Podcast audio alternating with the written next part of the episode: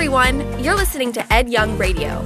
Ed pastors Fellowship Church, and we want to thank you for listening with us. These next few minutes together can change your life, and you can always hear more by visiting ed young dot com. Enjoy the message.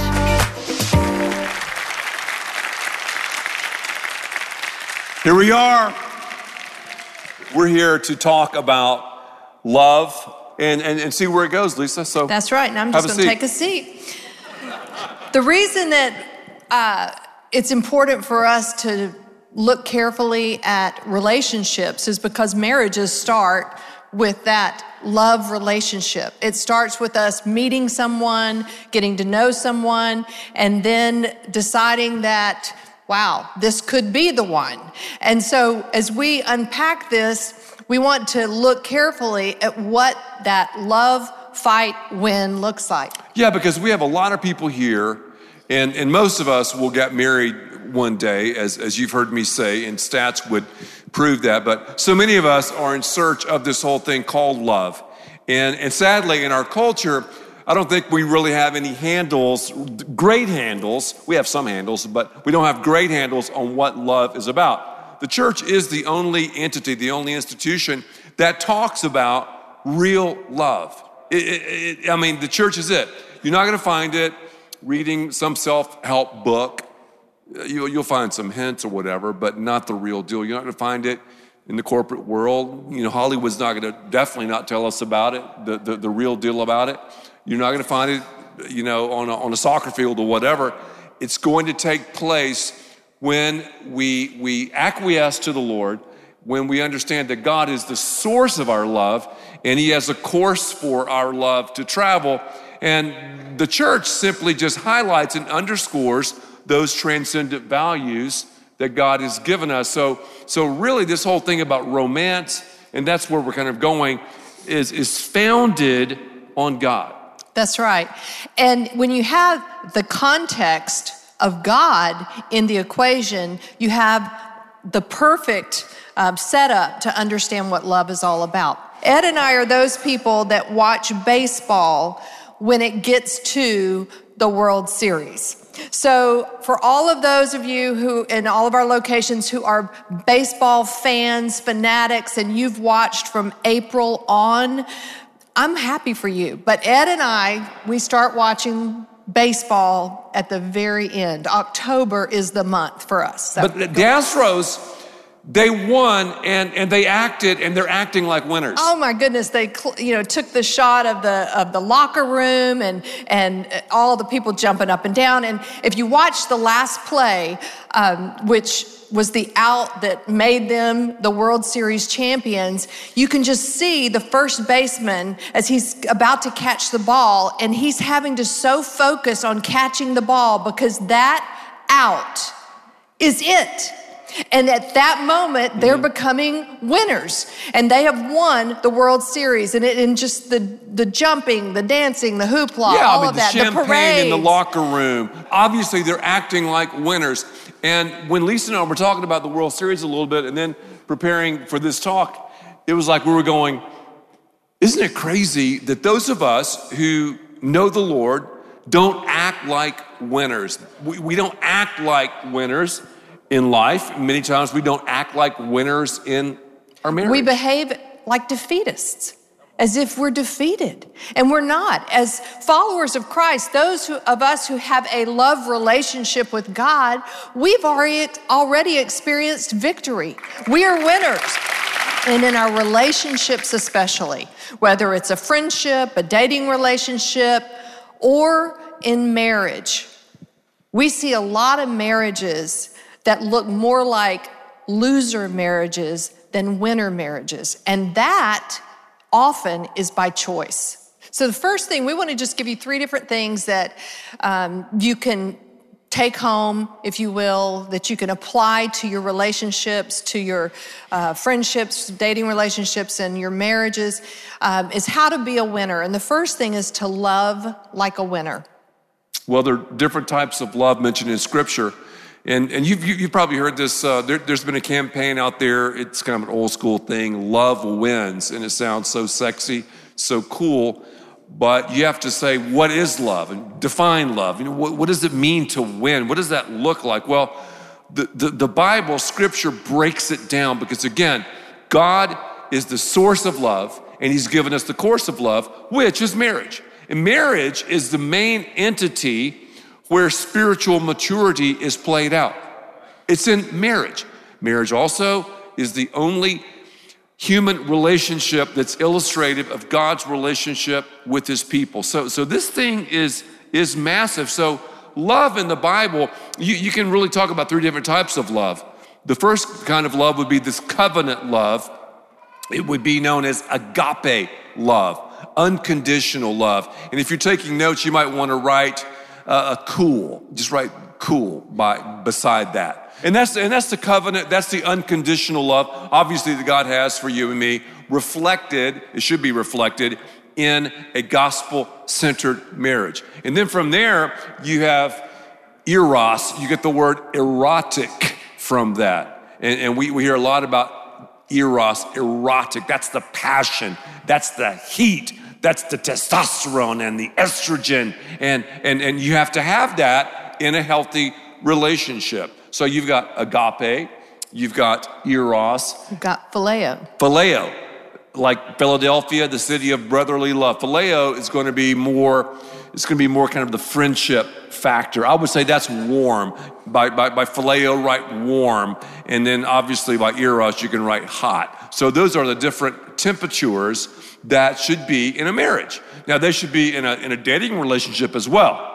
But let me say this, I don't want to rain on anybody's sexual parade, but let me just say, the Bible says from cover to cover that sex is reserved for the marriage bed. It's like a fire. Fire is works really well with fires in the fireplace. But if fire, uh, uh, if you just start lighting fires everywhere, yeah, yeah, it'll burn the house down. That's right. So we start out with that love. And it says in First John four eight that God is love. He's the source of our love, and he sets the course for our love, whether it is a, a agape love, the love that he has for his people, or whether it's phileo love, that, that brotherly love or sisterly love and friendship, or whether it's the eros love, which is that hot, romantic, fiery love between a man and a woman in the context of marriage. But really, marriage, though, Lisa, would, would be more about the, the warm love and the cool love. It's not going to be based on the hot eros love. It's not. You, you, you have seasons. Eros, eros um, ebbs and flows. Mm-hmm. It, you have to have eros. You have to have that spark. But, but that's... That's not going to last. I mean, it, it can last in a marriage. If, if, if eros is the deal, I think a, a marriage will last maybe twenty-four months. But yeah. After that, you know, you're so in, you're if in we trouble. Love like a winner, we're going to look to God for the definition of love, and then we're going to learn from the lessons that God gives us in his love. And one of those lessons is unconditional love. When we realize the unconditional love of God that he has for us, then we're able to look at our spouse or that person that we're dating with an unconditional love. It's, it's that love that comes down from God and then goes out from us. And so our relationship with our spouse is not based on, oh, well, if they show me fifty percent love, I'll love them back fifty percent, and then we have one hundred percent together. No. They, they don't have to offer anything. We give one hundred percent unconditional love. That's part of the math of marriage. Another lesson that we learn is the forgiving love, that Jesus forgave us, and in light of what God has done for us, it's the Ephesians four thirty-two principle. Um, quote it, you, we, we should know this backwards and forwards, Ephesians four thirty-two. Be ye kind one to another, tenderhearted, forgiving one another as God, God through Christ, Christ has, has forgiven, forgiven us. Yes, Ephesians four thirty-two. That verse was given to Ed and I at our wedding, and it's one that we have lived by because in light of the love that God has given us, that forgiving love, we can in turn forgive our spouse. But you know what's so funny about that verse?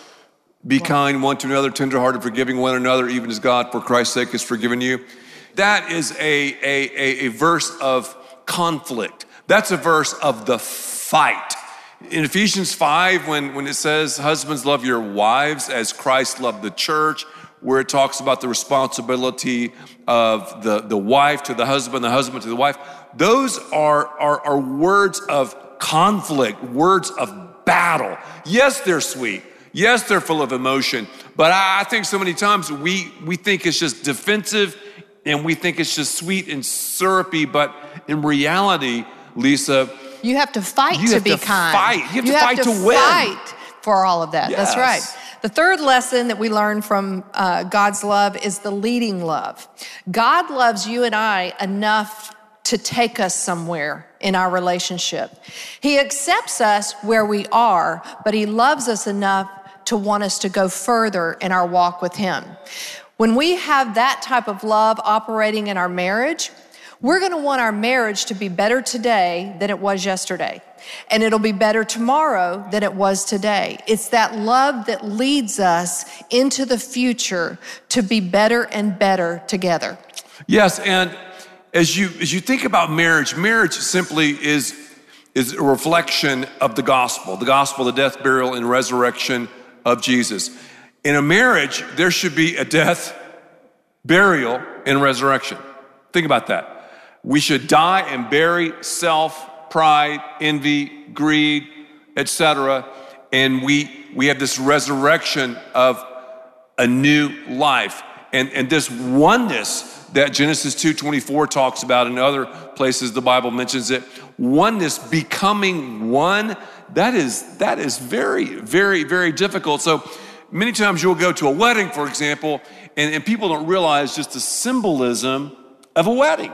Yeah. I mean, the, the, the wedding is is full of symbolism. Like you have the aisle in most churches or chapels where people get married. They they walk the aisle. That's a symbol of the death march, the death walk of a covenant. Bet you didn't think about that when you were getting no. married. Ah, so again, death, burial, and resurrection. You got the wedding dress that symbolizes the purity and the holiness of God.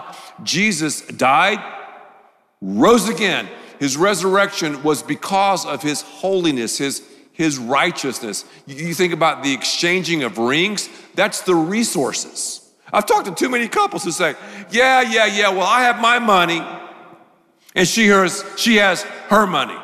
Now, now, quite frankly, that's stupid, because it really is, because there's oneness there. There's oneness sexually. I mean, you're not you're not doing sex that way. There's oneness emotionally. You're not doing emotion that way. So it's got to be there's got to be oneness financially as well. But the exchanging of rings is about the whole resource thing. And then the unity candle to becoming one, and that becoming part is difficult, is it not? We were talking as we were preparing for this talk that that, that marriage is kind of on the outs. I mean, ma- marriage used to be hot. Now it's not. Mm-hmm. And, and you were throwing There's, some, um, in some the past statistics. fifty years living together, the percentage has increased nine hundred percent in the past fifty years. Is that years. unbelievable? So, so that's why I'm so excited for a church like Fellowship that talks so openly and honestly, yeah. and biblically I, I, I about actually, marriage. I, I love I it. I actually have some opinions. I know that's okay. hard to believe, but no. I have some opinions about the trend for living together.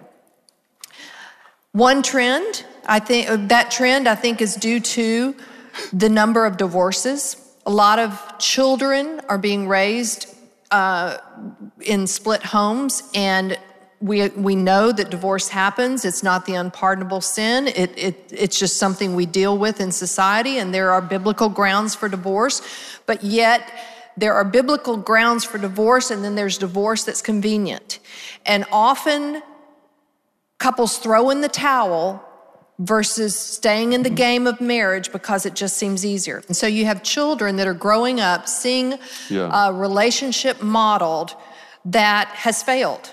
And they don't want to be failures. They want to be winners. We all want to be winners. We want to be the Astros. We want to be that team that takes home the pennant. And so they say, you know what? It's just not worth it. Um, other opinion that I have is that people, like you just said, they're not willing to work, and it's it's a laziness factor. And so why should we go to the trouble of being married when we can just live together, play house, you know, take care of each other as long as it's convenient. And then if it's inconvenient, we can step away. God has so much more for us. Mm-hmm. It's so much more than that. But we have to look at what the love of God, the context of the love of God in our relationship. And that brings us to seeing marriage the way God sees marriage, which is, you know, for our perfection. It's a covenant. It's a covenant. It is something that refines us. I am a better individual because of Ed. Ed is a better individual because of me. That's the truth. And both of us are self-centered sinners. And yet we're still better because of each other. Why? Because our sins are covered by Christ. Our relationship has been solidified by Christ. And as we grow closer to God through Christ, we grow closer to each other. I'm just going to tell you, for those of you dating, you're, lo- you're, you're single, you're looking for a relationship, or maybe you're in a relationship, you have to find that person who has said yes to Jesus, that they are being refined individually by Christ, so that when you come together, together you're going to be refined, so that that person will make you a better person. Ed and I have been married for thirty-five-ish yeah. years. thirty-five. I don't, I Lisa, you know what? I don't. thirty I don't. People. People have said before we're experts. I don't. I don't think we're experts. Although, although we've written a lot of books about marriage. We've been married thirty-five years. Now we're grandparents. Um, I think we know a good bit. We've well, we've, a, we've a lived for the Lord, but I wouldn't say experts. I, I, no. I, I would say we're we're I, still learning. We better be. I mean, we, but I you do, know what I'm saying? I mean, none of us has arrived. On, but we do want to pass on the knowledge that that we have gained in our lives. Which, I just, all I was going to say is thirty-five years in, we're so much better off than we were oh, in year one. Yes. That's in year what I was one, saying, Lisa. We thought we had arrived. In yeah. year thirty-five, we know we haven't arrived. Oh, my gosh. And we're still improving and, and moving toward that prize, you know, the goal. And and but I'm here to tell you, in thirty-five years, the sweetness of marriage, even through some bumpy, rocky, uh, what do you call uh, the what are potholes? Yeah, potholes. I was like, pit stops? No, that's not what it is. So Lisa, so so you would say, what does that look like in dating then? So you said you've got to find. Ah, I like that. What well, you, you've got your you got, your major uh, connection with the, an, the person of the opposite sex needs to be their relationship with Christ. Then get all the you know f- chemistry going and that, but. Set chemistry aside unless there is the relationship with Christ, because one thing that thirty-five years will tell you is that things change physically. We get older, and yeah, I'm just going to leave it there. It just changes. So, you know, the wrinkles come. The, the wrinkles come. The gray hair comes. I mean, you get yeah. older, so if everything in your relationship is based on eros, that physical, mm-hmm. you're going to be disappointed. But, but Lisa, I would say this, though. I might, I might correct you on, on I'll oh, give you my opinion. He never okay, corrects right. me. No, no, I'm saying. As a guy, you're not, let's say you're a single guy, you're not gonna look at a girl and go, oh, wow, where is she spiritually? That's not gonna be the first thing that you think. But that's because it's going you, to be, it's that's going because to guys be, are known know, to have things to out of order. Like, it, guys are known to have things out of order. They should no, be saying No, no, no, I'm saying a Christian guy is gonna go, whoa, whoop, whoop, you know, wow. Okay, then after after you see and are attracted to her, then, you know, you, you can tell. But you've got to be smart enough yeah. to go, whoa, Not whoa, like, whoa, that's, that's right. a hot girl. Whoa, I just wanted to that's clear a that hot up. girl who doesn't have her life together. Whoa, that's a hot guy who doesn't have his life together. That's and you right. Yeah, that's back. what I'm saying. Because yeah, you're right. You're right. If you don't say whoa, you're going to get whopped in the head yeah. with pain. You're going to get hurt. You're going to get hurt. You're not going to go where you need to go relationally. No, no, you're not. But I'm, I'm saying to you, I you have to it. be attracted first. I, I know, I know. I mean, when when... I mean, when I first saw you, I didn't I think, I mean, the first thing I thought was not, where is she spiritually? But we, I met, mean, I knew, but we met in church. I know, I see, we again, I knew Sunday though school. It was in the right context yes. because it was in church. And two, some singles, Lisa, when they, whatever you call it, date, talk, text, whatever, some are like, I'm not sure if this person is a believer. I'm not sure if they're really genuine. I'm, I'm here to tell you, the Holy Spirit of God will reveal yeah. to you rapidly where they are. If you have to guess or wonder or like, I'm not sure, then that, that, that person is not for you, because life is too short to be connected with the, the, the, the wrong person. That's right. Because once you're, you're in marriage, then that is, is the true context of where all of these different types of love can reach their, their ultimate. That's right. So those are some lessons from love. So we want to love like a winner. We want to live like a winner. Philippians three fourteen through sixteen says, I press on toward the goal to win the prize for which God has called me heavenward in Christ Jesus. All of us then who are mature should take such a view of things. And if on some point you think differently, that too God will make clear to you. Only let us live up to what we have already attained. Live like a winner. That's what we were mentioning earlier.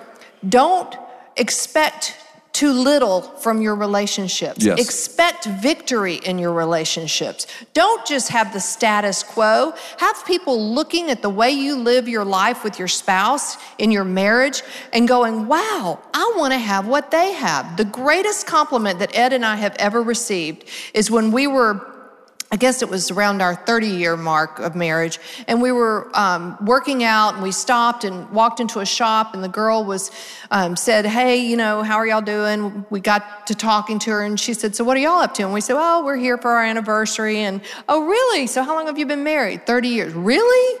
And you like each other? I mean, that was the response. And and I think it's because of expectations. People's expectations are so low. And the greatest compliment any of us can ever have is that people look at our relationship and think, wow, that's what I want. God has already said, you are victorious in your relationship. He set us up for winning. Just look back in the Garden of Eden. Yeah, they He's, were set up for winning. He set us up to yes. win.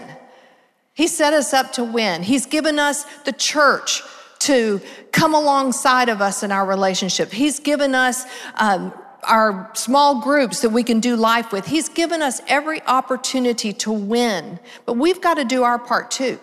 We've got to jump in and work. We've got to be willing to go after that date night. We've got to put the marriage at a top priority above the children. Let and we have say to have that conflict. Again, above the children. We've got to work through conflict. Yes. I just had this knee surgery.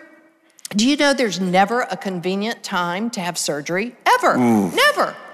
But you no. can either live in pain or you can say, you know what, I've got to set aside time and do, and deal with this. Marriage, though, is a covenant within the covenant.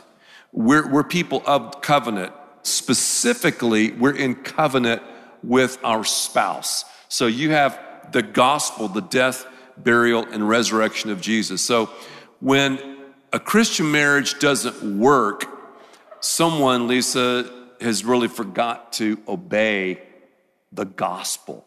So what we're talking about here, mm. the guts of this talk is the gospel. That's what love is all about. Jesus won our salvation, correct?